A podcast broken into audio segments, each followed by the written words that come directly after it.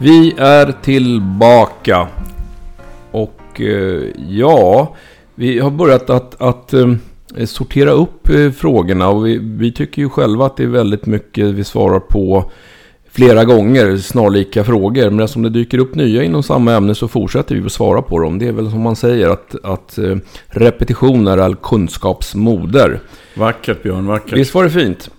Så... Men sen, jag vet inte om vi måste också säga att vi har ju försökt eh, var duktiga och skaffat eh, mer teknik här. Och det är uppenbart att vi inte, inte har så mycket kontroll över det här. Vi har fått en del tips och råd via vår mail jakthundarojakt@gmail.com.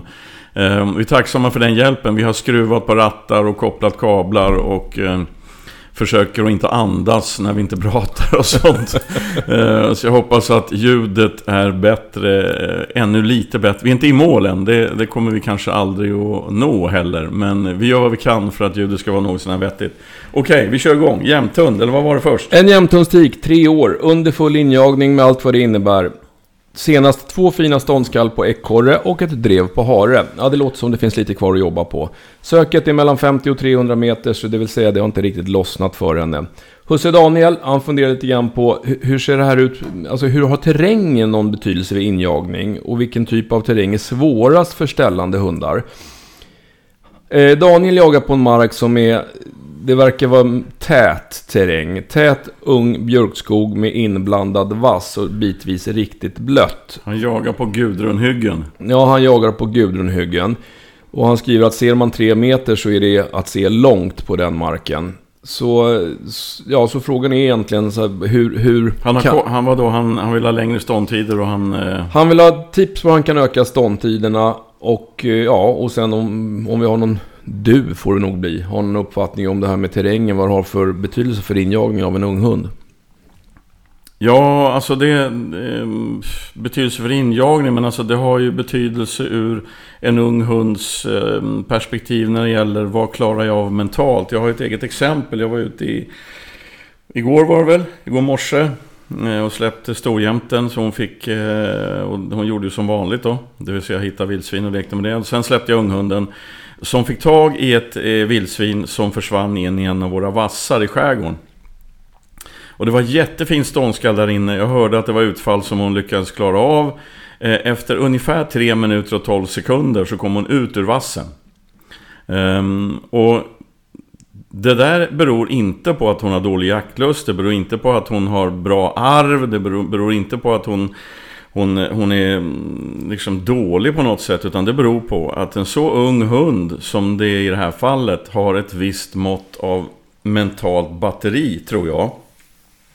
Och utmaningen är tätvuxen gammal vass, alltså en förbannad gris. Eh, som man inte ser. Och den, den unga hunden ska, ska kämpa, använda hörseln för att bedöma avstånd. Eh, det blåste rätt hårt den här dagen också, vilket innebär att det är svårt med hörseln. Då ska man använda näsan, grisen rör sig. Alltså det, det, är en enorm mental ansträngning. Och bra hundar, bra hundar, de vet när de inte pallar längre. Så att de tre minuterna och 12 sekunder gav henne jättebra erfarenhet för nästa gång jag släpper henne. Ehm, så på det sättet så tror jag att terrängen har jättestor betydelse. Men den, min äldre jämthund, hon kan ju stå fyra timmar i en vass och jobba med tio grisar samtidigt därför att hon har skaffat sig den där rutinen och hon är trygg i sig själv, självförtroendet har ökat och så vidare. Så jag tror inte man ska pressa en ung hund som släpper, som gör allting rätt. Hitta viltet, går ikapp viltet, får stopp på viltet, stånda viltet och sen bryter. Det behöver inte betyda liksom att, att eh, man måste pressa, jag, jag, jag pressar inte en ung hund i det läget. Utan jag ser, fan vad duktig hon var. Alltså klara 3 minuter och 12 sekunder i en tät vass med en förbannad gris. Det är bra alltså. Ehm, I och för sig hänger det ihop med att jag vet, jag var uppe i norr här för ett tag sedan och hon skällde björn i två timmar. Men då var det fan inte tät vass. Hon såg den björnen hela tiden, för jag var inne och kollade sen på ståndplatsen. Det var ju eh, relativt öppet blåbärsskog i Västernorrland liksom. Så att eh, där räckte det mentala batteriet mycket längre innan hon, innan hon insåg att hon inte pallar längre. Mitt råd till Daniel är att fortsätt du som du gör. Eh, utan att pressa för mycket. För att det kommer bli längre ståndtider oavsett terräng. Eh, så var det svar på frågan tror du Björn? Ja, jag tror att det är svar på frågan. Sen är det ju här, hon har ju väldigt korta sök, 50 till 300 meter. Och det, det tror inte jag kanske i huvudsak har med terräng att göra. Om, om det nu är en den här typen av terräng och det är gott om vilt, det vill säga att hon hittar vilt snabbt på sina sökturer, ja då behöver hon inte söka längre. Vi hade förra avsnittet tror jag någon som med flit släppte i, i viltfattiga marker för, för att uh, få ut söktiden. Så, att, så att, han har ju en, en följdfråga här Peter, och det är hur, ja, du har egentligen svarat på den, du tror att ståndtiderna kommer att öka per automatik egentligen. Ja, det tror jag. Uh, det låter så. Men, men och sen det där med med, med söket alltså, det, det, är klart att det är smart att jaga, på viltfatt, eller jaga in på viltfattiga marker om man vill ha stora sök. Men, men ett tips till honom då, om man har mycket vilt i de här eh, snortäta markerna, det är att han spårtränar hunden. Så att hunden, hunden också jobbar med slag. För att sök är ju lite speciellt när det gäller spetsar, tycker jag. Eh, det finns ju spetsar som springer upp vilt. De har enorma sök. De rör sig 20 km i timmen. Springer stort och vitt och långt. Ehm, för att plocka eh, alltså viltet i vind. Eh, det är jätteeffektivt om man har stora marker. Men de spetsarna missar ju också vilt. Det vet jag av egen erfarenhet alltså. Ehm, så det där har jag tänkt mycket på. Alltså man, jag, och vad är sök? Alltså för att om den här unga jämten eh, vänjer sig vid att också jobba med slag och sticker iväg mm, 50 meter liksom och får tag på ett slag och sen jobbar med slagen, jobbar sig bort med slagen, eh, alltså reder ut nattraj och annat och hittar en utlöpa som så småningom leder till, eh, till ett ståndskall. Är det sök? Det, alltså, om du förstår vad jag menar. Så att eh, om den här unga hunden springer som fan, men bara i 300 meter. Ja, men alltså då får man göra det här tipset att man totalignorerar hunden, man rör sig långsamt i skogen, man tittar inte ens på hunden när den kommer tillbaka så att man blir dödtråkig, hunden får ingen bekräftelse alls. Och finns det jaktlust i hunden så kommer ju sökan bli större då. Eller också börjar man, lägger man till spårträning. Det är inte dumt alltså, det är en jämte det här ju. Ehm, och mitt råd generellt då, om man, om, man, om man tillåter sig själv att generalisera så går ju gråhundarna med på slag och jämthundar med på vind. Om man tillåts vara väldigt generell alltså. Och det tycker, då tycker jag att det är bra att få ut söken, alltså de fria söken utan slagarbete på gråhunden. Och att man spårar in jämthunden så att båda, båda de här hundarna, de här raserna använder sig av båda teknikerna. Du vet ju hur min gamla är, Orka. Alltså hon är ju väldigt, väldigt noggrann med slag. Alltså får hon ta på ett vildsvin och det är ståndskall och, och, och, grisen springer. När, när den försvinner ur hennes synhåll, då bromsar hon ju ner till 3, 4, 5 km i timmen och går på slag alltså.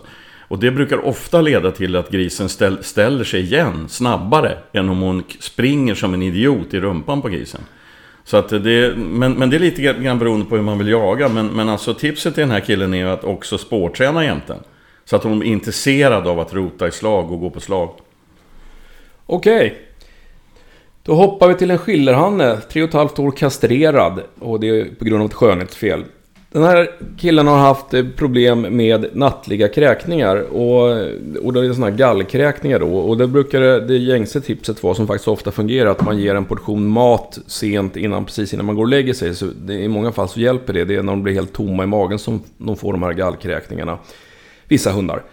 Det har Matte gjort, men det har det inte hjälpt i det här fallet. Men så småningom så kom hon, har hon gått över till ett färskfoder.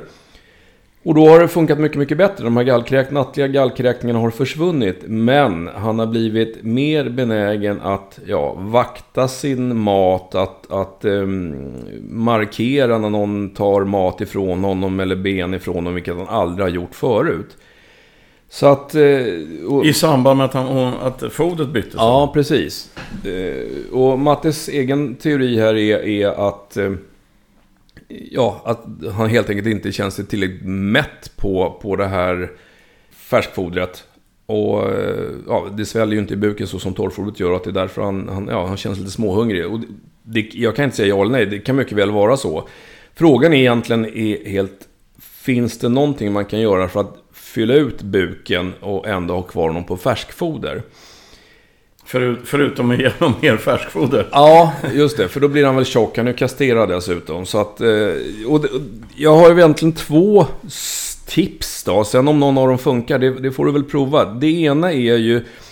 Nu, nu låter det som att det här sker på eh, torrfoder. Och du har provat någon sån här ja, mag-tarmfoder som jag förstod det hela rätt. Det finns ju så kallade allergifoder som är snäppet ännu snällare egentligen, eller mot, mot magen, som, som finns som både torr och färskfoder. Det är ju ett tips att testa ett sånt om man liksom vill ge torrfoder, om det fungerar. Det är inte säkert. Det andra är om man liksom vill åstadkomma bukfylla. Alltså då, då är det ju det är lite mäckigt då. Men jag har gjort det med, med en av mina kastrerade hundar tidigare. Mm, river i morötter, gurka, alltså grönsaker som, som ändå fyller ut buken utan att det skapar en massa fetma. För att som jag tolkade matte här så har hon ju försökt med både och blanda foder. Men så fort de börjar blanda i lite torrfoder så Men har du stått igen. alltså rivit morötter och gurka? Ja, jag har rivit. Jag har tärnat ner, heter det väl. Eller skivat ner. Gjort sådana här små mynt av morötter. Jo, det har jag faktiskt gjort. Det har du inte berättat. Ja, har inte nej, det var min gamla hund. så att det är preskriberat. Okay. Nej, men alltså, de funkar ju som vi. Så att allting man kan liksom hälla i käket som inte är särskilt fett. Det, det, det fyller ju ändå ut buken till viss del. Och man kan ju slänga till dem en, en morot och gnaga på om de gillar det, eller en gurka och, och gnaga på om de gillar det mellan målen också då, för att de ska få i sig någonting. Men, men annars så, om, ja, skulle jag testa ett annat torrfoder skulle jag prova ett rent allergifoder. Så men det här är ju eh, intressant, alltså, alltså han, han känner sig inte fylld med mat, det vill säga han inte, känner sig inte mätt. Nej, det låter hans, ju så. Och då förändras hans sociala beteende. Ja, då blir han mer... Eh, Tjurig. Ja, ja, resursförsvar när det gäller käket. Också där är hundar lite lika människor alltså. Ja, ja faktiskt. Så att jag provar någon av de där.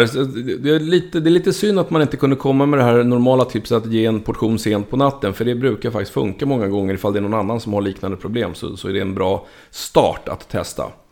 Men du, du sa en annan grej där som man bara kan påminna om. Och Um, han är dessutom kastrerad sa du? Ja. För att en kastrerad hund får en något förändrad ämnesomsättning. Ja, de förbränner sämre och många gånger tyvärr då så får de dessutom en ökad aptit. Och den kombinationen med sämre förbränning och ökad aptit är ju inte så lyckad när det gäller figuren. Det kan ju också ha med det här att göra just det här fallet då. Ja. Att han är hungrig också för att han är kastrerad. Så kan det vara. Mm. Bra, hoppas du fick med dig någonting av detta. Då blir det en PT-fråga. Jag har en björnfråga först. Okay. Måste vi ha de här jävla lurarna? Vi kommer få svamp i öronen. Måste vi ha dem på oss? Nej, jag tycker vi kan ta dem. Vi, vi, vi, ni skulle se oss. Ni skulle se oss nu. Du är jättefin i de Det ser jätteproffsigt ut. Och det var ju bara för att vi fick lite synpunkter på ljudkvaliteten. Så vi tänkte vi skulle försöka höra hur det låter. Nu tar vi av dem. Ja, så det där kändes bättre faktiskt. Nu kör vi utan. Vi får lyssna på det efteråt och hoppas att det låter bra. En eh, svartsjukefråga inom citattecken. Men vi kan inte hålla på att lösa mänskliga problem här. Nej, men du slipper det. För det här är en två och ett halvt årig mönster. Som har varit osäker på andra hundar. Framförallt när han gått i koppel då han ja, buskat upp sig och morrat och försökt göra sig stor. Sen har de tränat på det här. Det har blivit mycket bättre. Men problemet nu är när de har släppt ihop den här mönstern med en annan hund, och, vilket funkade jättebra, tills Matte tog kontakt med den andra hunden och klappade. Då kom den här mynsten farande som morrade och intog en klart dominant hållning. Och det här har sedan upprepat sig, till och med när någon familjemedlem har hanterat den andra hunden så, så har han betett sig på det här sättet, alltså att, att eh, markera. Så, så det, ja, och, och, frågan är ju hur de ska jobba med det här då, för att de har funderat på att ta en valp in i flocken så småningom. Eh, men de vill ju självklart kunna träffa andra hundar utan att deras hund blir sur och tvär. Ja, alltså, det, alltså svartsjuk är ju ett mänskligt begrepp så det kan man väl kalla det här kanske. Men, men jag tror att det handlar om att hunden är osäker och det här har med flocken att göra. Eh, faktiskt. Eh, sen är det, det är lite svårt också när man inte har träffat hunden. För att det, och det blir återigen då ett sånt här generellt svar så jag måste säga det då. Att det, det har, man inte, har inte jag sett hunden så är det svårt att ge hundraprocentigt eh, smarta råd här. Men, men det kan vara så att man, när den här mönstren visar det här inom mm, situationstecken svartsjukan. Ehm, så är man inte tillräckligt tydlig. Eh, utan man eh, vet inte riktigt vad man ska göra. Så det blir lite dubbla signaler då från människorna i, i den här hundens flock. Ehm, man, man tvekar, man vet inte, man börjar prata pedagogiskt med hunden, du vet som vi människor ofta gör. Man, man tror att, man, att hundar förstår svenska språket. Ehm, så ett tips är ju att rigga en sån här situation där man vet att hunden kommer visa de här tendenserna. Och så fort den gör det, då vräker man sig in med ryggen mot den här mynsten. Alltså man säger ingenting, man bara motar bort den. Och, och, för att man motar bort den, det är ju en korrigering. Men man gör det väldigt avspänt och med ryggen mot hunden. Eh, så att hunden vet att den inte behöver, alltså det, det, slags, det ger ett slags trygghet. Den kommer bli förvirrad först. Men, men det, det ger också ett slags trygghet i mönstren. För om man fokuserar på mönstren i det här problemet och utan att korrigera tillräckligt mycket, tillräckligt tydligt och tillräckligt snabbt. Då är risken stor att problemet växer. Eh, det är lite samma sak som om, om, om en hund vill framåt i ett hundmöte och du drar den bakåt i kopplet, då vill den ju ännu mera framåt. Det är liksom att man triggar det. Men att man totalskiter i det här, man bara mosar bort med handen, knuffar bort mönstren och, och går in med ryggen mot den. För då är man ju först i flocken och jag som bestämmer i flocken och sådär. Eh, det är det första, första tipset. Det andra tipset är att göra samma sak, rigga en situation, man vet vad som kommer hända. Men man agerar innan det händer. Det vill säga man talar om för mönstren, nu ska du vara där borta för jag ska hälsa på den här hunden. Så att man, jag tror att det handlar om tydlighet i det här fallet faktiskt. Det är ofta så i de här situationerna att vi människor vet inte exakt vad vi ska göra och då börjar vi fundera. Eh, och då, då, hamnar vi i det här pedagogiska utbildningsbabblet med en hund. Alltså. Det är svårt, det gäller att vara tydlig och snabb när man, när man eh, löser de här problemen. Sen har det, hänger det här klart ihop med att det de har beskrivit och att hunden är osäker. En osäker hund tycker jag man ska så långt det går skydda eh, och lugna ner. Och det gör man faktiskt inte genom att böja sig över hunden och säga jag vill att du ska vara trygg. För att rörelsen är ju en slags korrigering. Utan det är, att, det är att totalstrunta i hunden och se till att man går in med ryggen mot den. Eh, man går in framför den helt enkelt. Eh, prova det. Funkar inte det så hör ni av er igen. Yes. Ja, nu Peter, nu kommer du få vatten på din kvarn. Tom som, som eh, han, han skriver faktiskt att det är en historia med glimten i ögat. Men eftersom du gillar att driva med vaktrumsfolket så, så hjälper han till att spä på dina... Ja, kör, kör. Han skriver så här. En jaktledare som sa på morgonsamlingen. Idag ska vi jaga med en riktigt bra vaktel. Och för er som aldrig har gjort det innan så är det som att jaga med en riktigt dålig drever. det tyckte du var kul. Ja, den var bra. Ja. Den var bra. Ja, jag har ju två. Jag var inte lika road, men jo, lite road var jag faktiskt. Ja, men alltså det, det, ja, det där är roligt. Ja. Vänta bara till Peter sitter med en vaktel då. Då öser vi på. Ja, men det har jag gjort och det lär komma igen då. Eh, men som sagt var, just det där är lite extra kul. Nu har vi en, en renrasig 17 månaders gråantik. Eh, den är oinjagad. Nu har den så smått och börjat få jobba i skogen. Lugnt och sakta. Men det som är problemet med den här gråhunden är att den kräks i buren på väg till marken men aldrig på väg hem. Kan jag träna hunden på något vis för åksjuka om det nu är åksjuka? Jag skulle tro att det är det. De allra flesta hundar brukar växa ifrån det här med, med åksjuka.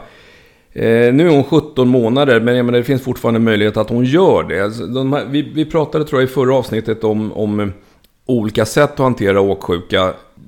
Allt ifrån att man eh, tränar hunden i bilen, tar in bilburen inomhus, att de får bekanta sig med den. Man kan prova att täcka buren och så vidare och så vidare.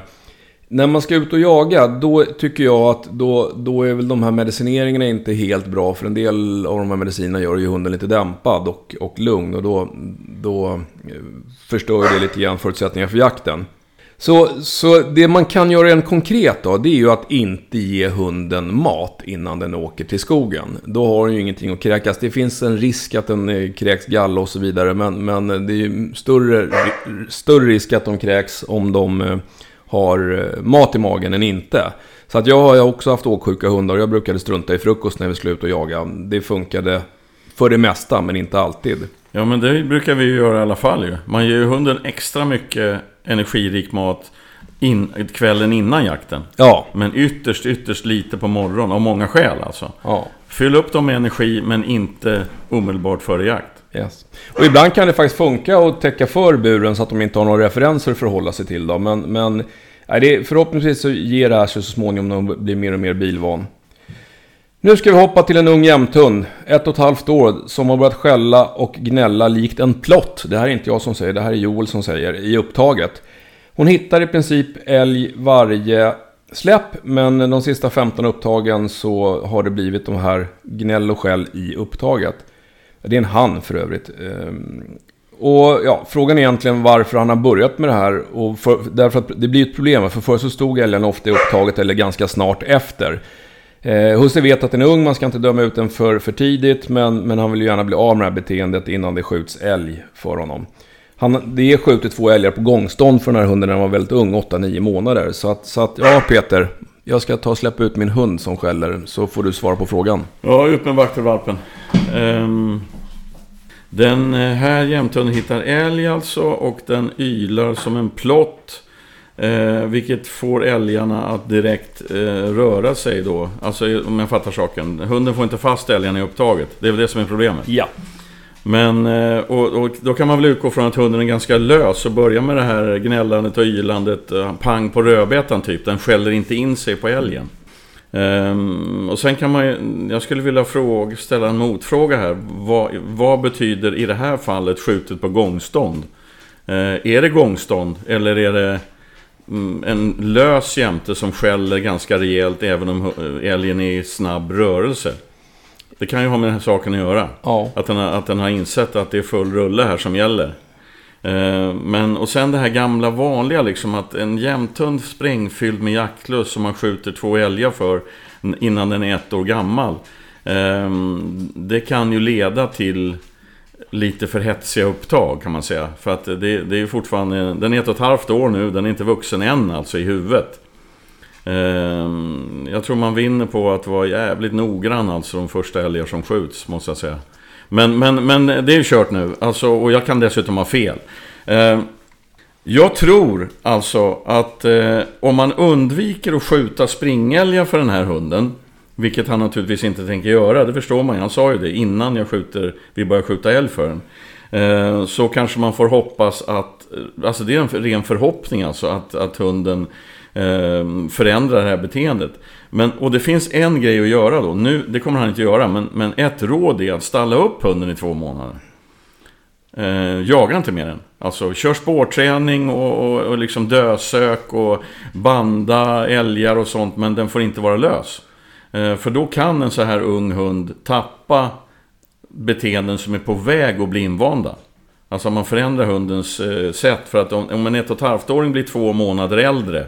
Då blir den definitivt mer vuxen i huvudet. Annars så är det jättesvårt att, att, att komma till rätta med problemet om man inte gör så.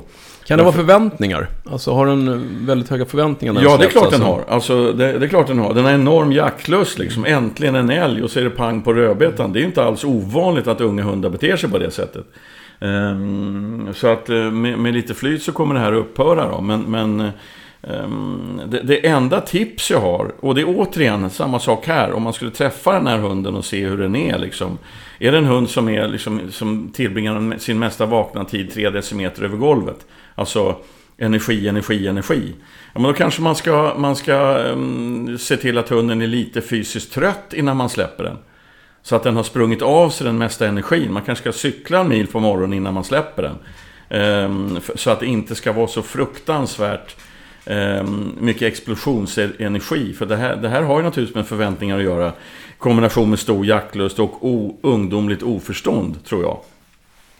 Men, men grundtipset som jag förstår att ingen kommer följa i det här läget, det är att ställa upp hunden i åtminstone en månad och bara banda älg alltså.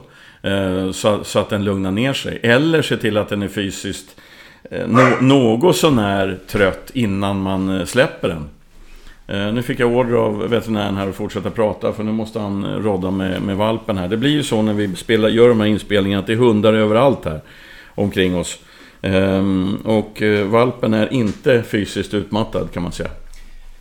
Nej, men nu får hon bli det. Men alltså det, det, är vad jag kan säga om det här. Det, det är jättesvårt. Alltså, Ehm, en, en idé är ju att höra av sig till, till eh, kullsyskon till den här hunden och se om det är någonting, om de är så här. Men det, är de två råd jag har. Stalla upp och banda ehm, en period eh, så att hunden blir lite mer mogen i huvudet. Eller se till att hunden har bränt en del av den här uppenbarligen explosivt enorma energin innan släpp. Och som Husse säger, det är en ung hund. Det finns ju bra förutsättningar att det här beteendet försvinner. Framförallt om man skjuter på ståndskall där hunden stått och jobbat ett tag. Ja, precis. Eh, och jag vet inte vilka marker hundföraren har alltså, men, men eh, om det här är en hund med mycket jaktlust och långt förföljande så lär nog eh, chansen finnas att åtminstone trygga älgar så småningom ställer sig. Mm. En gråhönshane som har haft halsproblem i eh, hela livet. Han har opererat bort tonsillerna och sen har han blivit medicinerad flera gånger eh, för irriterad hals och fått en diagnos som heter kronisk bronkit, alltså kronisk luftrörsinflammation. Husse skriver att han alltid tyckt att andedräkten varit förfärlig och påtalat det vid veterinärkontakt. Sen eh, kom väl Husse på själv att det här kanske var en foderfråga, vilket var en klok tanke för att det var min första reflektion också. Och då har han testat att köra ett torrfoder istället för färskfoder. Nu har, har den här gråhunden som är 6,5 år käkat i tre månader och Husse upplever att han både är piggare med en påtagligt bättre andedräkt. Men han har då börjat käka bajs. Hundbajs. Funderingen är kan det här bero på foderbytet? Och, Men vänta, vänta, vänta. vänta. Eh, sin, sin egen eller eh, sin hundkompis bajs? Ja. Betyder det att det händer i en hundgård eller? Det framgår inte. Eller i trädgården, alltså det är bara, bara de två bajskorvarna. Ja, det står, han har börjat äta hundavföring. Sin egen eller andras låter jag vara osagt. Så det kanske är ute på promenader okay, också. Okay.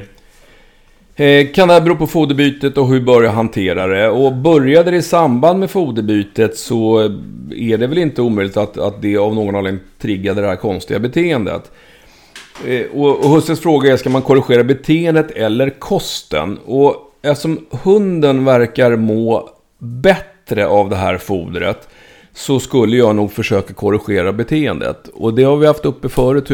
Allt ifrån ananas i fodret, men det är klart, käkar han hundbajs på promenader så har väl inte alla lagt ananas i fodret. Nej. Till det här som du... Just det, vi fick ett tips om det. Ananas, ja. då äter de inte upp skiten. Okej. Okay. Eh, nej men alltså absolut, det, det, det låter så. Eh, dessutom kan ju det här hundbajsätandet bli en, en inövad vana.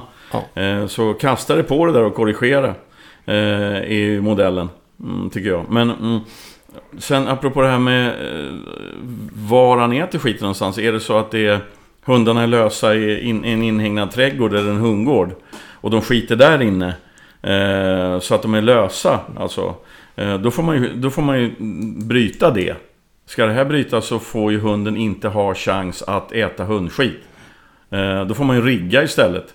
Gå ut med lärkan först, låt den skita, hämta gråhunden, gå rakt framåt den skiten och säg lägg av med det där. Eh, så att man har kontroll på situationen då. Det, men jag håller med dig. Mår hunden bra av den här nya maten så är det bättre att korrigera beteendet, tycker jag. Tidigare fråga var ju också en fråga om, om foder och nattliga kräkningar. Alltså, man, vi pratar ju ganska mycket om foder och, och eh, alltså jag skulle vilja hävda det att det finns, alltså foder är en väldigt, väldigt viktig del Eh, för en hunds välmående. Och det finns ju väldigt mycket forskning bakom foder, hundfoder. Så att, så att jag tror att många gånger så handlar det om att man kanske får prova sig fram tills man hittar ett foder som funkar bra för min hund. Det är likadant med människor. Det finns glutenintolerans och laktosintolerans och det finns, eh, nu säger inte jag att hundar har det, men alltså det, det finns folk som reagerar negativt på olika typer av mat. Eh, och då får man ställa om kosten. Och det är samma sak med, med hundar. Va? Det, det, det, går liksom inte att köra ett och samma foder till alla hundar och tro att alla hundar kommer må bra på just det fodret. Det är mycket vetenskap bakom det där. Så att, så att, eh, att, att byta foder är många gånger en ganska enkel lösning på Men då måste man ge det tid ju. Ja, så, så att, är det ju. Eh, eftersom det tar tid för kroppen att ställa om ja. ställa om. Ja, det är ingen mer med att köra två dagar och säga att det här funkar inte heller. Eh, med det nya fodret. Nej men jag ju, var ju, när jag var yngre då brydde jag mig inte om det där så mycket utan hundarna fick det man fick tag på. Mm. Ehm, men sen 25 år tillbaka någonting har jag givit hundarna samma foder som eh, jag tror på. Ja. Ehm, och ehm, jag tror inte att de hundar jag har haft de sista 20-15 åren i alla fall har inte varit dåliga i magen en gång. Nej. Därför att man har hittat rätt. Ja men det är mycket det det handlar om. Men han hade fler problem? Ja, eh, den här gråhunden funkar bra på både älg och gris. Den är rådjursren, men han lyckas fan inte få hunden att... Han, husse, lyckas inte få hunden att låta bli kossor. Han prioriterar inte kossorna, men kommer han förbi en kohage så skäller han på tills eh, han blir hämtad och bannad på. Tips mottages gärna på effektiva träningsmetoder. Det eh, finns två varianter. Eh, vår vän Knutsson hade ju, har ju, den bästa jämten han har var ju koskällare. Eh, han gjorde så att han, eh, han sket i det. Han åkte och hämtade hunden och släppte om den. Åkte och hämtade hunden och släppte om den. Åkte och hämtade hunden och släppte om den. Eh, kom nu, lägg av med det där. Och så släppte han om. Och sen så började han... Eh, ju, ju, fler vildsvin och älgar som sköts för den jämthönshanen, desto mindre började han, fortsatte han jaga kor. Men vill man... Det låter ju här som om det är ett inövat beteende och då måste man korrigera. Och istället för att eh, ge sig iväg... Alltså man jagar och, och gråhunden drar iväg och börjar skälla kossor. Och istället för att åka dit och som han beskriver banna hunden. Det betyder förmodligen att först fångar han in hunden och så bannar han den. Det är väldigt få hundar som hajar den taktiken. Utan det är mycket bättre att, att eh, utsätta sig själv för det som sker. Alltså det vill säga ta, hund, ta gråhunden i koppel och dra in till en bondgård helt enkelt. Eh, och så, så fort hunden tittar på en kossa så korrigerar man den. Genom att hoppa in framför och backa bakåt och så vidare. Eh, så att man är otroligt tydlig och korrigerar exakt rätt läge. Titta grunden på en kossa, då kommer korrigeringen. Direkt alltså som ett jävligt snabbt brev på posten kan man säga. Inte som dagens postutdelning alltså. Utan. men, eh, men eh, så skulle jag göra. Och jag skulle hålla på med det tills hunden inte ens tittar på kossorna som man åker till. Du tar ut ur bilen och så går du mot kohagen och hunden stretar åt andra hållet. Då har korrigeringen satt sig. Det är bättre än att eh, mitt under jakt åka till kohagen, kastas över gråhunden, korrigera som fan. Och sen, eh, eller korrigera, det vill säga du ska inte göra, för då är man pedagogisk igen, människopedagogisk. I, i efter, alltså en slags korrigering i efterhand. När, när man väl har fått tag på hunden i kohagen, då bannar man den. Man ska inte banna när man har fått tag på hunden, man ska banna när hunden tittar på kossorna. Eh, så gör jag i alla fall. Konkret. Får jag slänga in en annan grej här? Ja. Det var en person som hörde av sig, eh, en jägare uppe i Uppland. Eh, det var ett annat ärende. Men han sa så här, vilket jag eh, tycker vi ska ta som en stor komplimang. Han tycker om att lyssna på våran podd. Han, han tycker det är skitkul att lyssna på våran podd. Även om jag inte alltid håller med er, sa han. Det är en bra komplimang, för det är så det här funkar tycker jag. Vi vet ju för fan inte allt, utan vi säger vad vi tycker och vad vi tror. Mm. Eh, men som sagt, fullärd blir man... Det, det var veckans bästa komplimang. Ja, jag gillar att lyssna på er även om jag inte håller med ja. om vad ni säger alltid. Det är schysst alltså. Och det har ju du, eh, ja, vi sagt många gånger också. Där är ju våra teorier och våra idéer. Det finns många andra som säkert funkar lika bra. Men tycker man att det vi säger eh, låter vettigt, då testar man. Och funkar mm. inte det så kan man ju testa någonting annat. Och skälet till att vi tror att vi vet vad vi snackar om ibland, är att vi jagar som idioter. Alltså försakar det mesta bara för att få jaga med hund. Eh, det är därför som jag så småningom till slut hamnar med en jävla vaktelhund ändå. Det blir väl så. That would be the day, yes. Okej, vi hade en tredje fråga ifrån Husse Jim här med gråhunden. Han undrar lite grann om det kan bli ett problem om man kastrerar gråhunden efter den här jaktsäsongen. Att det skulle kunna komplicera relationen med den här unga lajkan då som är sex månader eh, och, och, och, den, hans könsmognad. Idag funkar det ju bra i flocken och huset tycker att han har en vettig lydnad och kontroll på dem. Skälet till tankarna på kastering är att det finns en tik i flocken också och det blir ju ganska bökigt när hon löper. Men svaret på frågan om det är någonting konstigt att kastrera den här hanhunden. Det är klart, du, du har ju en poäng i att det kan bli en liten förändring i i rangordning och hierarki. Men, men alltså det är inte... Ja, det är ingenting som på något sätt gör att jag avråder. Jag, jag, tycker att det är klokt att kastrera om man har den här sammansättningen av hundar som du har. Och, och, det viktiga är ju bara att du är väldigt, väldigt tydlig med om du ser några tendenser hos till exempel Lajkan att, att eh, börja mopsa upp sig mot hanen när den blivit kastrerad. Därför att kastrerar du efter den här säsongen, då kommer ju Lajkan vara könsmogen. Men det är inte säkert att det ens blir något problem för det här är ju, det här är ju en gradvis... Den dagen du kastrerar hanhunden så tar det, en, eh, det tar ju några månader innan den liksom är helt eh, ut, i avsaknad av testosteron. Så, att, så att det, går, det, blir inte någon skillnad över natten. Så förmodligen så kommer lajkan att anpassa sig. Men det är viktigt att du korrigerar vid alla, alla tecken på att det här går överstyr på något ja, sätt. Men och sen dessutom är gråhönshanen sex år gammal. Vilket innebär att de här hanens beteendena som man ser är ju superetablerade. Ja, det är de. Så att, eh, men, och han kommer ju efter när genomgång, kastration och testosteronproduktionen är, är avstängd och den sista testosteronhormonbiten har försvunnit ur grånens kropp. Eh, så kommer han ju att lukta snigel. Han luktar ju varken tik eller hane, vilket för, leder till de här problemen då. Men han är ju fortfarande hanen in i huvudet. Vilket innebär att om Lajkan mopsar sig så kommer han ju svara något fruktansvärt, den här gråhunden. Sannolikt. Men så rådet blir, v- vänt, kastrera gråhundshanen, fine. Men vänta inte och låt och se om hundarna löser eventuella problem själv. Utan var fruktansvärt tydlig och styr upp flocken direkt vid minsta antydan till, till problem. Eh, då tror jag inte det här är något problem alls. Jag har ju haft... Eh, nu har jag bara tikar, men jag har haft både hanhundar och tikar. Det har inte varit något problem om man, om man är jävligt tydlig och direkt vid minsta antydan till problem eh, styr upp det. Så kör på bara. Vi, ja, vi, vi tar, jag är lite mer kaffesugen, men vi tar en sista fråga först. Och då är, det är en sån här liten eh, snarlik som var det tidigare. Det här är en fem månaders, det är en ung KLM, Kleiner Münsterländer, som är extremt mattekär. Och Matte beskriver i ett, ett ganska långt mejl här hur, hur husse eh, och matte, de får inte gärna vara fysiska med varandra eller sitta nära varandra. Då ska den här valpen in emellan. När husse är själv med valpen verkar det funka bra. Eh, och eh, då, då kan hon busa och leka. Men, men annars så är det hela tiden matte som gäller. Och eh, om husse ska gå på promenad så får han knappt med hunden ut om matte är hemma.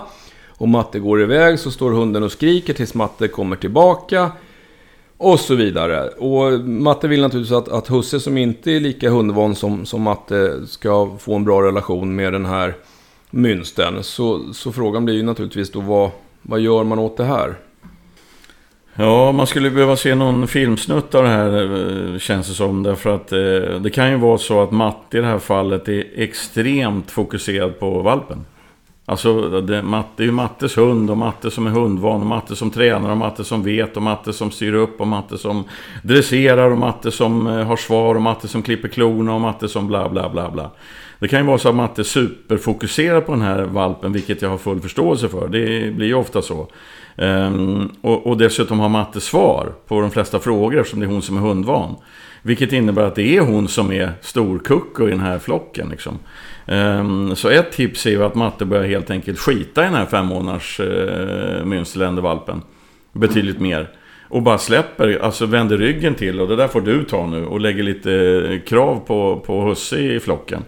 Eh, låt husse klippa klorna, låt husse eh, borsta, låt husse... Eh, ja, du vet. Och så får man skita i då det här. Är hunden så att den ylar och skriker och vill efter matte?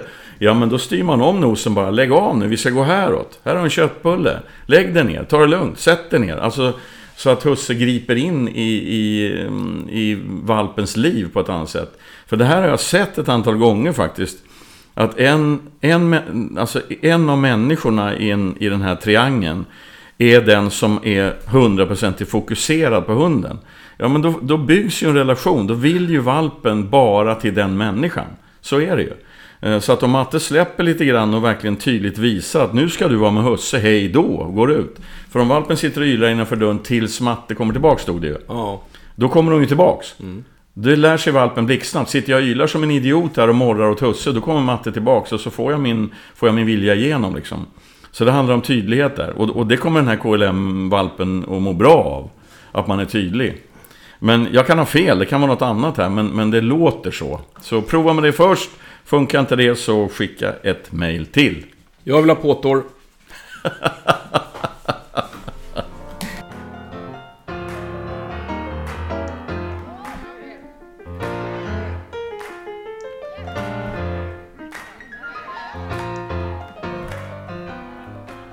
Pang på! En spets strax över året, full fart med injagning. Hon, det är en tik alltså, har träffat på älg och gjort några kortare arbeten. Trång i söket, väldigt kontaktsökande i skogen. Hon kan sätta sig på en sten en bit ifrån husse och bara kolla på honom. Ibland drar hon iväg någon längre sväng men, men eh, sen är det full fart tillbaks till husse. Och då var hans första tanke att det här skulle vara en dålig självständig het i hunden. Men sen så fick hon först någon dag dra ut över en åker. Där höll hon på i två timmar. Och sannolikt letade sork. Så att då var det inget fel på självständigheten. Eh, vad, vad Husse undrar egentligen är, är hur, hur gör han sig själv mindre intressant i skogen och eh, får henne att ut, utöka sin självständighet och sitt sök. Ja, vi har ju gått igenom det där ett antal eh, avsnitt, om jag minns rätt. Eh, hur man får ut sök och så. Eh, men det handlar ju om att göra sig själv tråkig och skogen rolig kan man säga. Så att var inte så fokuserad på hunden utan rör dig långsamt i skogen men skit totalt i hunden. Titta inte på den en gång. Det finns jaktlust i den så kommer söket bli större. Men men alltså det där med sorkjakten och så. Det låter ju som att det här är en väldigt barnslig hund. Den är väldigt valpig fortfarande. Eh, vilk, men vill han då lägga mer kraft på injagningen så är det ju smart att lägga in lite kvalitet i injagningen alltså. Det är sånt här jag tjatar om också. Alltså, och, och, och, vad betyder det då? Ja, alltså försök att hitta rätt vilt åt hunden att träna på helt enkelt. Försök att och lägg tid i skogen så att du hittar färska älgslag, du till och med hittar älg. Eh, hittar man älg som på någon, på någon, i gryningen på någon vall eller på något hygge, ja, stör den inte för mycket. Hämta hunden, släpp hunden långt ifrån men rätt i vind då om det är en spets. Så att den hittar, chansen är stor att den skiter i sorken för att den känner älg i näsan och sådär. Så man, man är mer styrd. Man får absolut inte peka på älgen. Alltså eller skrämma iväg älgen och direkt släppa den här unga hunden på en skrämd älg. Det brukar aldrig funka. Men, men, men eh, så mycket det går liksom eh, Var vara med och försök styra in hunden på rätt vilt. Då, då eh, ökar ju chansen att den lär sig rätt saker under en injagning. Och sen kan man, vara, man kan ju vara tråkig också. Um, ett sånt där självklart tips egentligen, men som låter skitlarvigt, är att man man tar hunden i bilen och åker ut på marken och sen sätter man på pejlen och sen säger man Varsågod sök. Och så sticker hunden iväg 10 meter så vrålar man, kopplar hunden, slänger in den i bilen och åker hem. Alltså tråkigare än så kan inte en spets ha det. Gör man så eh, 10 gånger i rad, 10 dagar i rad, så är chansen jävligt stor att spetsen kommer springa lite längre ifrån den här fruktansvärt tråkiga hussen. Ehm, jag har faktiskt givit det tipset till några eh, genom åren. Eh, och ett par gånger har det resulterat i att sex månader senare ringer den hundföraren och säger hur fan ska jag få in hunden? Mm. Så att... Ja, det var min följdfråga. Ja, tänk lite utanför lådan liksom, mm. om man vill få ut... De är ju ganska direkta hundarna, det finns ju en gråzon i huvudet på dem. Utan det är bara svart och vitt, ja och nej, rätt och fel i huvudet. En skarp linje mellan bra och dåligt. Så är man riktigt jävla dötråkig. Det ringde en kille med en vaktel förresten, nu är vi på vacklarna igen. Eh, för ett par år sedan och hade problem med sök och drevtider och allt möjligt. Och jag sa åt honom att och den vakten var sån så att den var alltid lös. Jätteföljsam och lydig liksom. Han gick promenader med den lös och den var lös på tomten utan staket och allt det där. Och mitt råd var att koppla den där vakten i tre månader. Den får fan inte vara lös. Och det är ett fruktansvärt hemskt eh, tips att ge. Han gjorde det. Sen ringde han mig och sa att helvete vad den jagar. Varför, förstår du vad jag menar? Han alltså, hunden trodde att han hela tiden skulle vara med husse. Mm. Så ehm, ju tråkigare man är om man har en jakthund med självständighet någonstans i huvudet Desto mer självständig kommer den bli. Men, men det här är sådana här fåniga tips egentligen. Men tro mig, tänker man lite utanför lådan när man, när man försöker lösa hundproblem, då, då kan det hända grejer. Sen, eh, och det har jag sagt så många gånger förut, det här är en jämte som är ett år. Det, men jag, jag ser lite när hon var ett år. Hon skulle mycket väl kunna hålla på och rota sork på en åker. Ja, ja visst, så, visst. så att det finns nog eh, hopp om att hon kommer att göra det hon ska ordentligt ja, visst, så småningom. Visst, visst. Vi har fått ytterligare ett mejl från Pudel-Karin. Jag tar upp det, det är inte egentligen som... Ja, det finns en konkret fråga i det, men Pudel-Karin, vår vän, har... Ja, det var hon med det här som, hade, som frågade om det stämde att det var någon tomte som inte gav viltmat till hundar för då börjar de jaga. Ja, och det här är lite så här paradoxalt. Nu ska man inte skratta åt andras olycka, men jag ska berätta vad som har hänt. För att grannen till Karin har en ridgeback och det var grannen som hade lyssnat på en podd som hade sagt att, att eh, man kan inte, om man inte ger viltmat till hunden så jagar den inte vilt. Den här ridgebacken har, ehm, har inte riktigt skött sig som den ska, eller snarare husse som inte har skött sig som han ska. För att han har haft hunden lös på trädgården i den absoluta förvissningen att han ska lära hunden att hålla sig innanför trädgårdens ramar utan staket. Det har inte hunden gjort och den har vid flera tillfällen sprungit efter Karin och Karins hundar, vilket naturligtvis inte alltid är så, så trevligt. Det som hände sen, och det är ju verkligen ödets ironi, så drog den här ridgebacken iväg och blev, hör nu, den blev alltså illa sparkad av en älg. Man får ju inte garva nu alltså. Nej, men, men, Men alltså, alltså, han, vi, har, vi han har alltså givit älg, den här hunden grönsaker och den svarade genom att ge sig iväg i skogen och jaga älg. Ja, vi skrattade ju gott när vi hörde den här tesen om att ger man ingen viltkött så jagar den inte vilt. Nu, nu har vi fått det bekräftat att det funkar ju inte.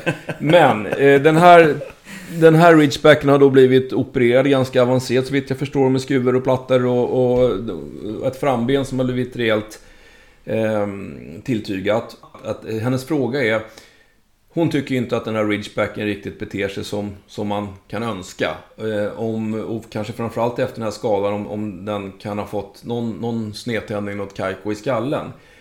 Eh, jag tror inte det. För det första, alltså jag tror ju att det här är, ett helt och hållet husseproblem. Och det säger jag inte bara för att han har en teori om att bristen på viltkött ska leda till icke-jaktintresse. Utan ja, men he, hela det Karins mail här om, om hur han tror att han ska ha hunden på tomten. Alltså det här är en, han har ju ingen lydnad på den här hunden.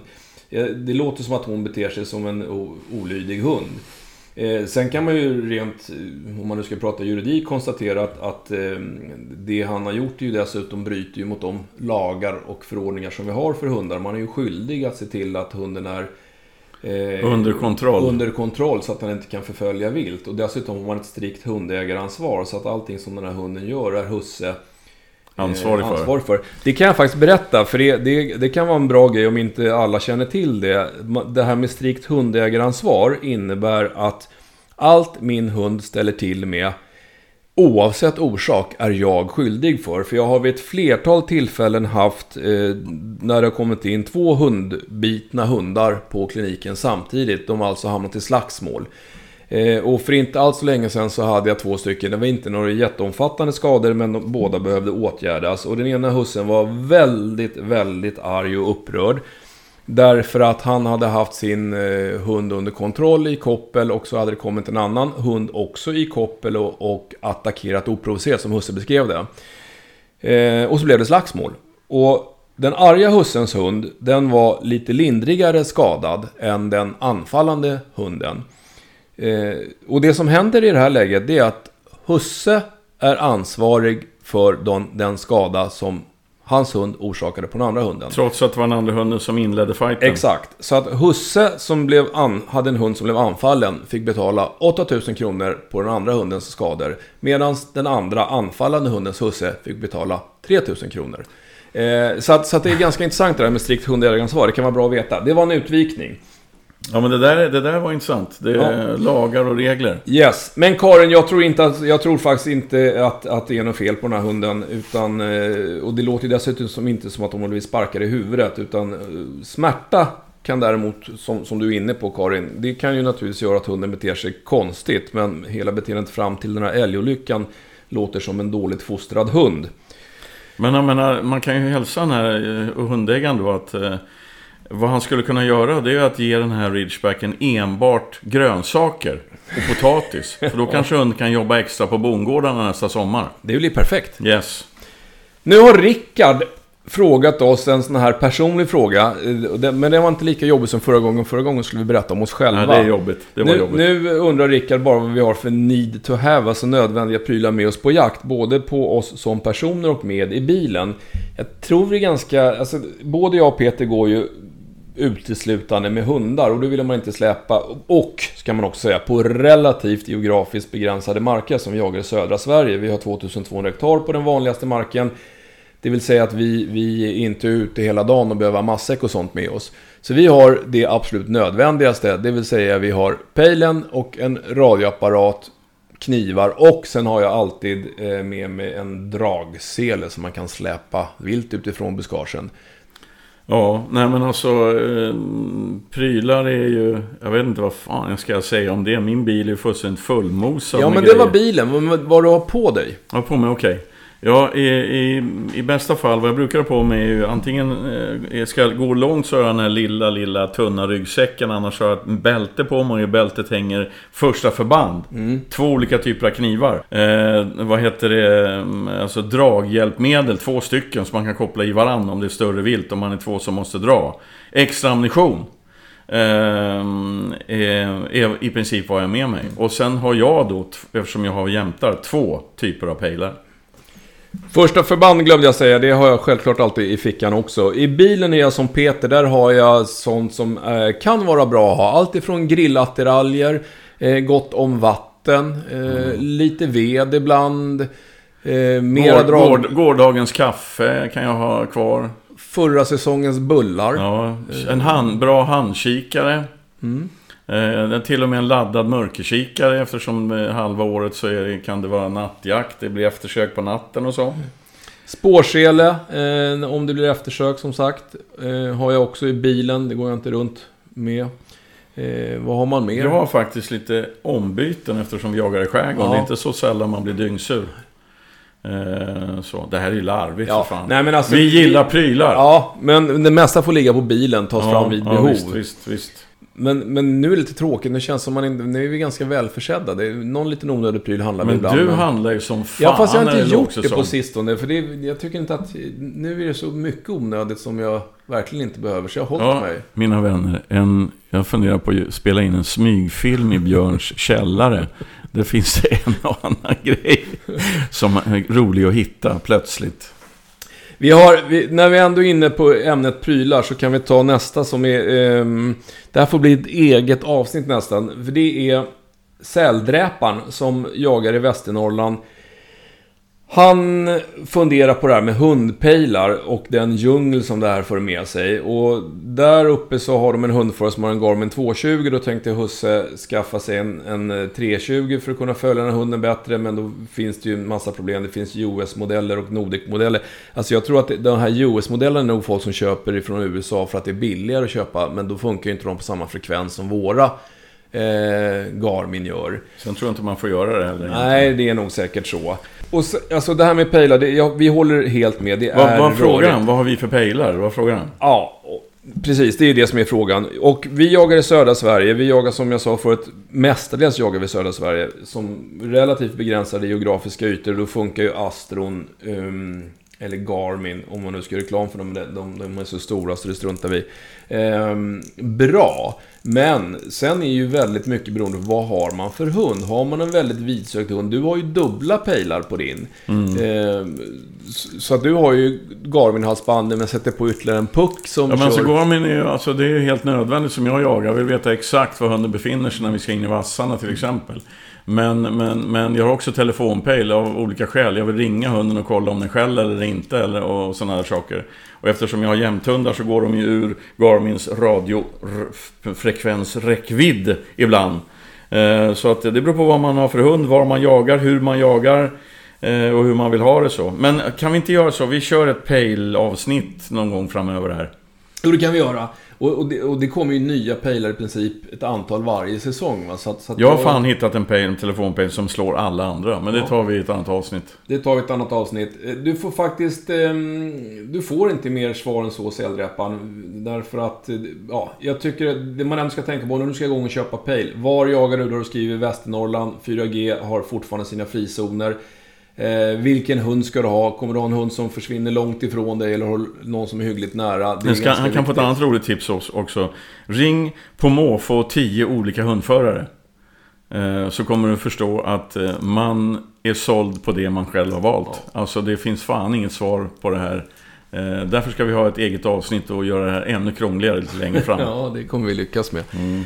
Nu, nu, nu ska vi få en anti-jaktfråga, det står faktiskt då. Och varför det är anti-jakt är därför att Matte är inte speciellt intresserad av jakt men hon har läst en av Peters böcker och tycker att vi rent generellt levererar en bra allmän hundkunskap så hon lyssnar gärna på oss ändå, det är kul. Första frågan är Matte har en sex månader gammal dalmatinerhane som går mycket lös. Han är följsam och ganska duktig på inkallning. Men ju äldre han blir, desto mer intresserad av vilt. Harar, rådjur och fåglar eh, har han blivit. Han kan sticka efter en 50-100 meter, sen stannar han och kommer tillbaka. Och eh, ja, vad, vad Matte undrar helt enkelt är hur ska man göra? Dels för att inte, ja, nummer, inte förstärka beteendet, alternativt försöka få bort det helt. Ja, du läste ju förut, jag, jag tittade på frågan förut, hon har gjort massa saker rätt. Men, men det man kan tänka på när det gäller rasen dalmatiner är att den här hunden, hon säger att den jagar, den jagar förmodligen till 100% på syn. Alltså den ser ett vilt. Den går inte och rotar i slag och reser vilt, utan den, den jagar på syn. Ehm, så att vad hon kan göra, hon verkar ha bra, bra koll och bra följsamhet på den här dalmatinen. Så vad hon kan göra det är att hon är vaken. Jävligt vaken. Hon spejar av terrängen eh, när hon är ute och knallar med hunden. Eh, och så, så att hon, hon, hon ser vad som är på gång. För att om hunden ser viltet så gör hon det också. Hon är, hon är ju en meter högre med sina ögon än vad dalmatinen är. Eh, då, då stoppar hon jakten innan den sker, så att säga. Alltså, ser hon en hare så kan hon eh, Eh, sätta dalmatinen, fokusera på hunden, få hundens uppmärksamhet, prata med hunden och säga titta där en hare, den får du inte hålla på med, vi brottas istället, eller ta den här bollen eller någonting annat. Eh, så att, så att det blir, eh, och gör hon det ett antal gånger så kan det bli så att den här följsamma dalmatinen, när dalmatinen ser en hare, då tittar hon på matte. Gör något kul nu, för när jag ser en hare eller ett rådjur eller någonting, då ska, ju, då ska vi ha kul tillsammans. Eftersom det finns liksom ingen, alltså konventionellt sett ingen jaktlust på det sättet som det finns i mina jämtar eh, i den här i den här dalmatinen. Utan dalmatinen gillar att springa efter saker som rullar, springer, rör sig bort ifrån den. Eh, den jagar på syn helt enkelt. Ehm, det, annars så tycker jag hon, hon, gör helt rätt att inte vråla kom hit när hunden springer efter ett vilt. För då betyder ju kom hit, spring efter viltet. Ehm, en ett annan variant då det är att stenhårt eh, nöta in ett bromskommando. Man får stoppa hunden i alla lägen. Det betyder inte kom hit, det betyder avbryt, lägg av det du håller på med. Hon vrålar till exempel nej eller har en speciell visselsignal som hon steg för steg nöter in så att eh, när, hund, när hunden hör den här, det här kommandot så stannar hunden. Då är hon tyst. Får hon stoppa hunden så kommer hunden förr eller senare titta på henne och då kallar hon på den. Så så. Men hon ska få ett annat tips också. Nu ska jag göra reklam här för en kompis. Jag har en kompis som också är hundtränare men som jobbar med en annan typ av hundar än, det, än vad jag gör. Generellt. Eh, han heter Johan eh, och jag vill att du som ställt den här frågan går in på en hemsida som heter friahundar.se. Eh, han är magiskt bra på att lära folk att få sina hundar att sluta jaga. Trots att han har börjat jaga själv nu. Han har fått en av mina vilket, eh, vilket konstigt, eh, vad konstigt det blev när du sa att någon tränar hundar på att sluta jaga. Det ja, men helt... alltså det, det, finns folk till allt ja. alltså. Ja, men Johan ja. är en skitduktig hundtränare. Ja, han... jag, in, jag har träffat honom, jag kan instämma, han har bra koll på det där. Men sen, hon hade en fråga till som är din. Just det. Hon har märkt att den här dalmatinen då och då går i passgång. Det vill säga, för de som inte vet det, normalt sett så tar man tar en hund höger framben och höger bakben och för dem mot varandra. Passgång innebär att man går liksom, flyttar fram höger fram och höger bak samtidigt. Och man vaggar framåt. Man vaggar framåt.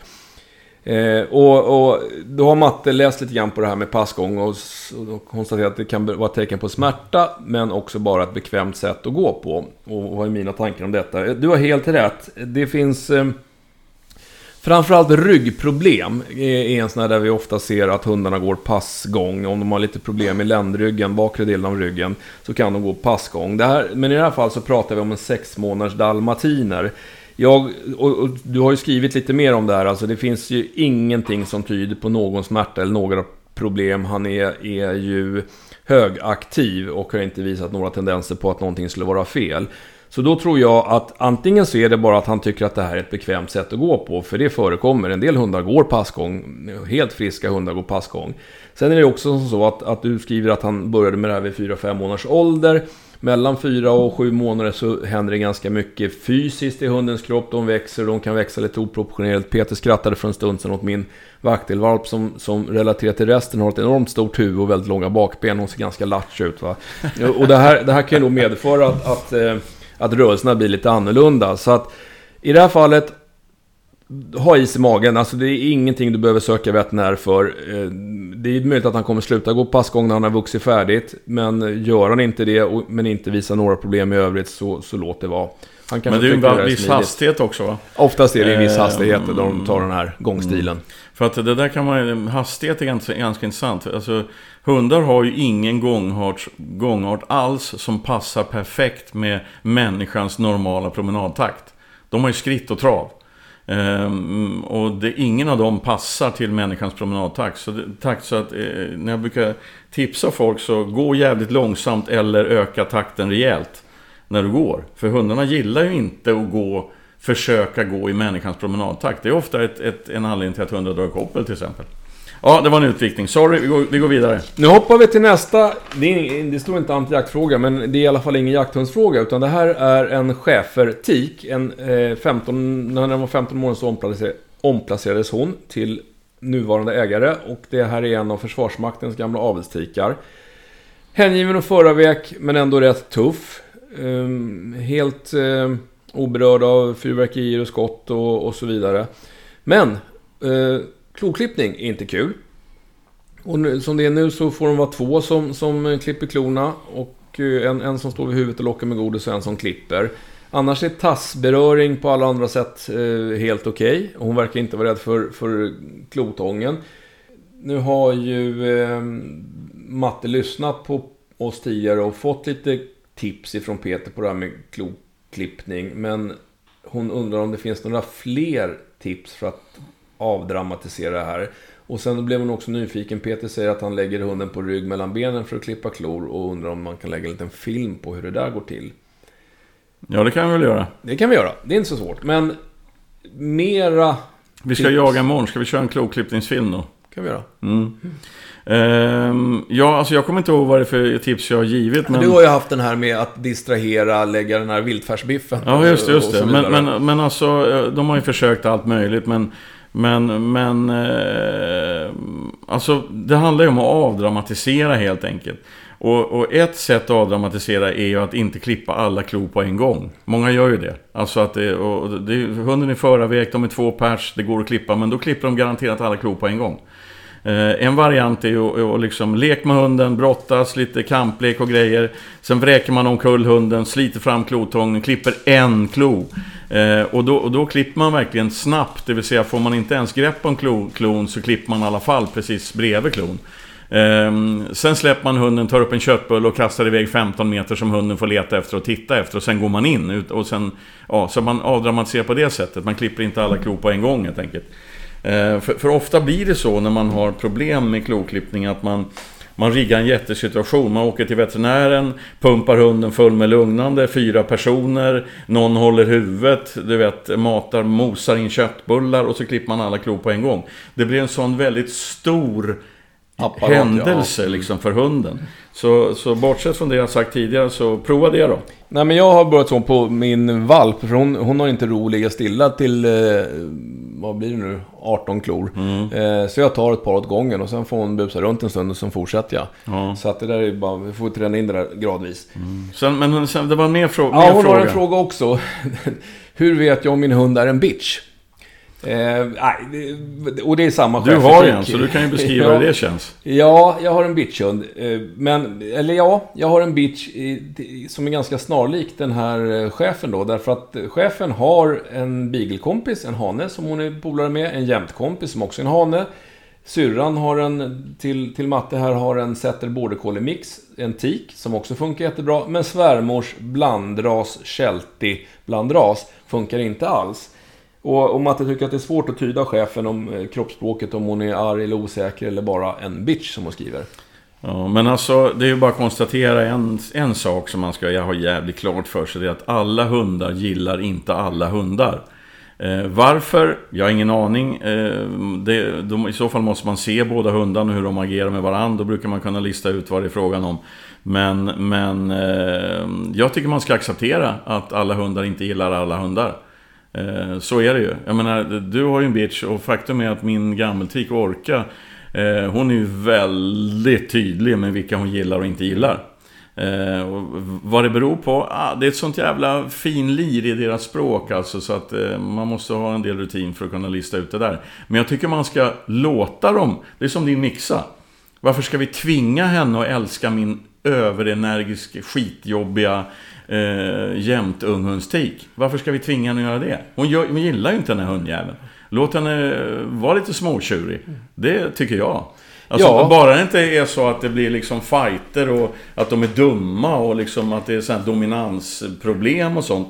Men eh, låt henne gå undan då. Alltså, Ja, jag, jag tycker det är ganska naturligt. Alltså det finns hur mycket? Det finns ungefär en miljon hundar i Sverige. Och på något sätt, eh, det är så ofta som man hör att, att alla hundägare tycker att eh, hundarna ska funka med alla andra hundindivider. Alltså vi funkar inte med alla andra människoindivider. Hundarna är inga annorlunda. Det, det- min gråvaktel kommer skitbra överens med din äldre jämte. Ja, ja. de har skitkul Ja. när de jagar ihop. men, men den lilla, nej. nej, funkar ingen vidare. Och då får det väl vara så. Då då. får det vara så. Då får det vara så. Dessutom så är ju den unga, min unghund väldigt medveten om att din eh, tungt rutinerade blandras inte gillar henne. Mm.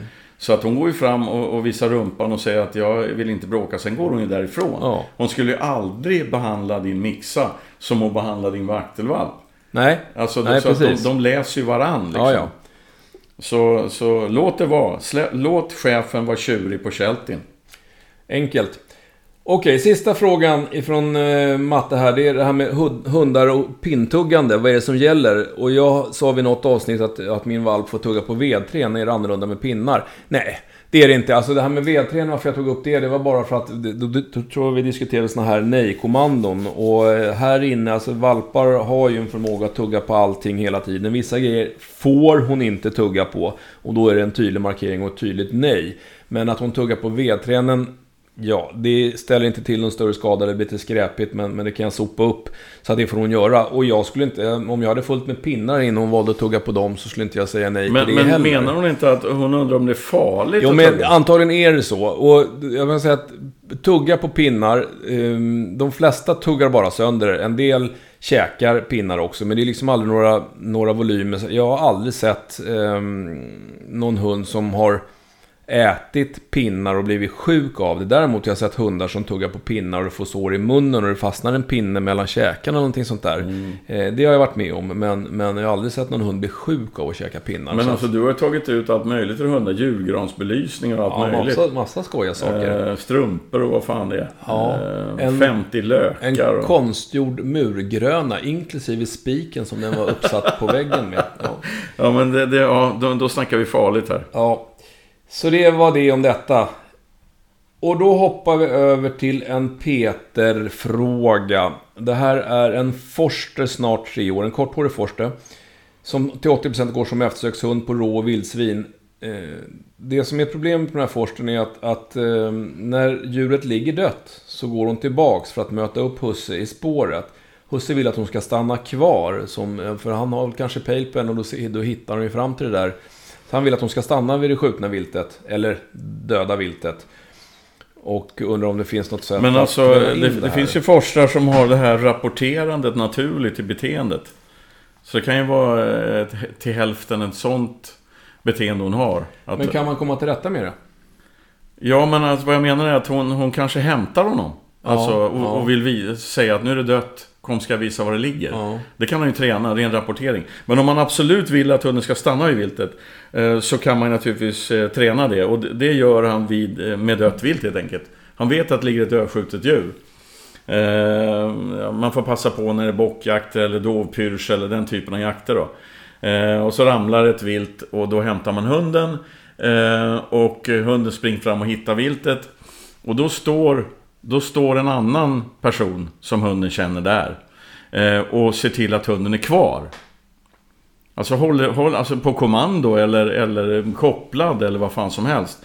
Och, och, och då tar sig husse dit och så är det översvallande beröm för att hunden är vid viltet.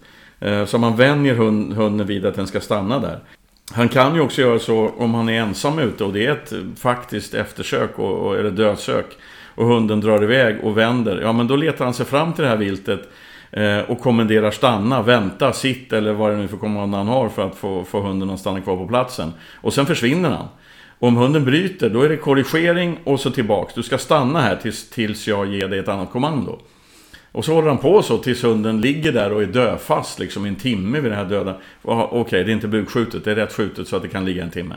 Ehm, eh, så att han lär hunden att han vill att det ska stanna i viltet. Det låter ju som att han har, han har styrning på den här forsten. Eh, och tänker han utanför lådan lite bara och, och, och tränar på de här två sätten, och han kan säkert komma på andra sätt också, så löser han det. Eh, det tror jag. Men om det var jag, så skulle jag istället för att få hunden att stanna kvar vid viltet så skulle jag eh, träna, alltså fortsätta på det som Forsen redan har gjort, nämligen rapportering. För det är ju egentligen det smartaste, eh, tycker jag då. Men annars gör han som, eh, som jag sa. Eller han försöker det och så får vi se om jag har rätt. Anders har ställt en enkel fråga. Hur ska man tänka när det är en varm höst eller kall vinter? Inom vilka temperaturintervall är det lämpligt att släppa hunden?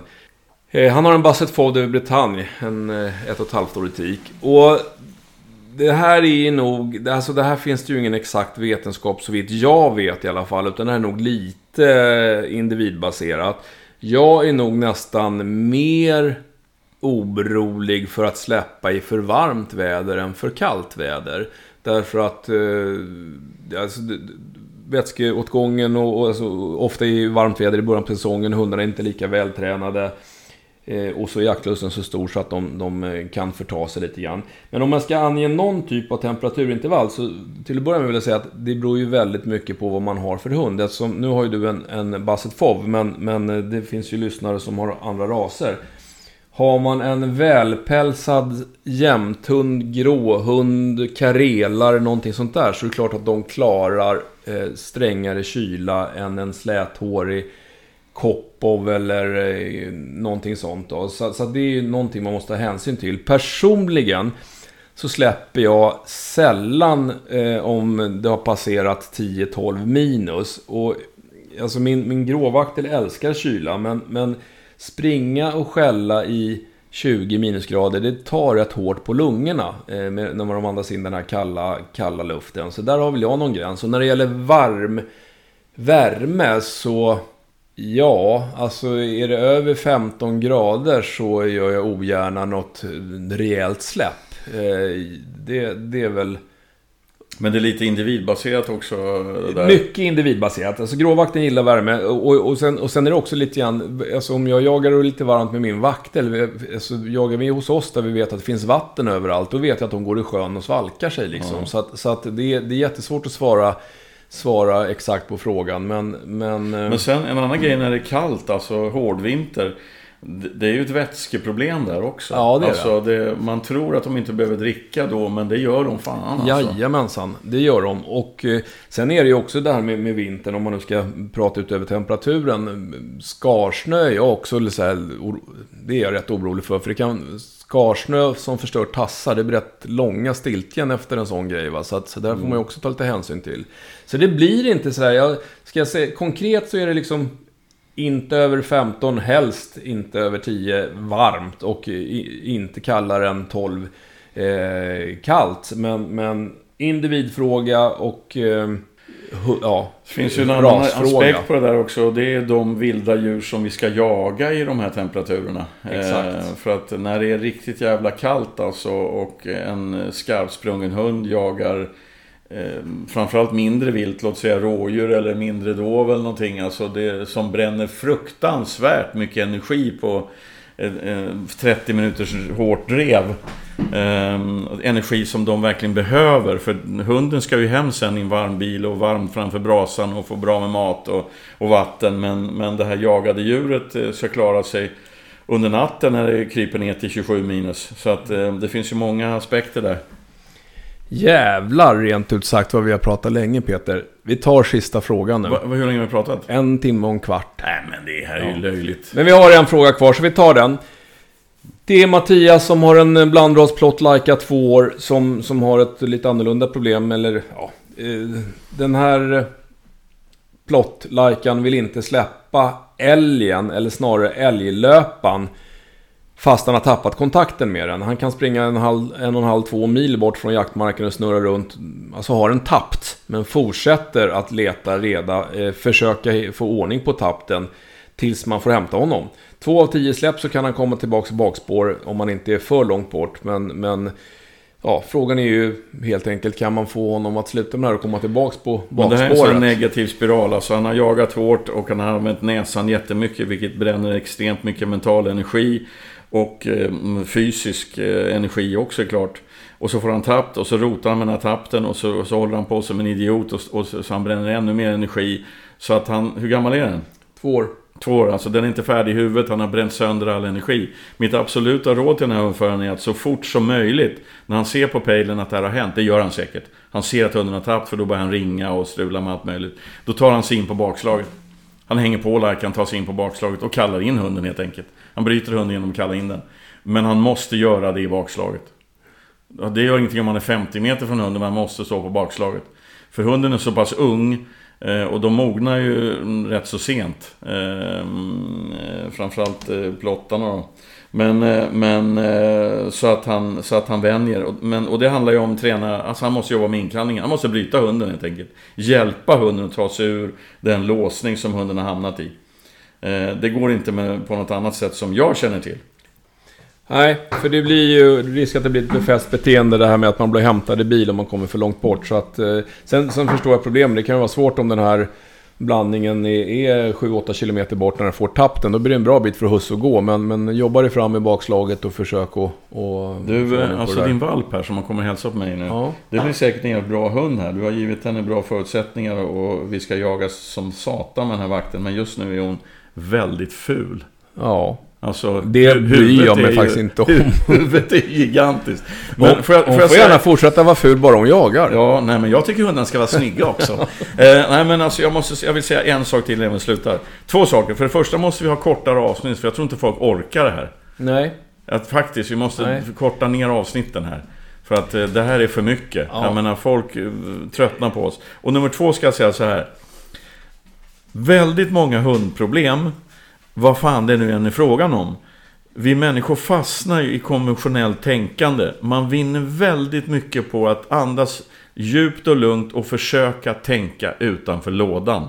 För att det mesta med hundar är inte alls så komplicerat som man faktiskt tror att det är. Jag gör ett litet tillägg till din näst sista kommentar. Vi har väl sagt någon gång i tiden att vi ska försöka svara på alla frågor. Jag tror vi kommer hamna i ett läge, vi får jättemycket frågor och det är ju hur kul som helst. Men, men eh, när vi börjar få avsnitt eh, som är uppemot en och en halv timme, då känns det lite långt. Eh, så att vi, vi kommer nog så småningom tvingas att selektera lite. Att om vi känner att den här frågan har vi haft uppe 20 gånger nyligen så, så kanske vi lämnar den därhän. Men, men vi... vi har inte kommit dit än alltså. Nej. Men, men om, om fråge, frågegrejen håller på den här nivån så kanske vi klarar Men vi får, vi får väl göra om de här långa till två avsnitt då för fan. Eller vad tycker ni? Maila! Är ja. det jobbigt att lyssna i en timme och 20 minuter? Det är, det är de det är väl bra? Bestämma. En liten lyssnarenkät. Ja visst. Det är ju din ni... grej för fan. Det är du som är företagare här. Okej, nu lägger vi av. Om någon frågar oss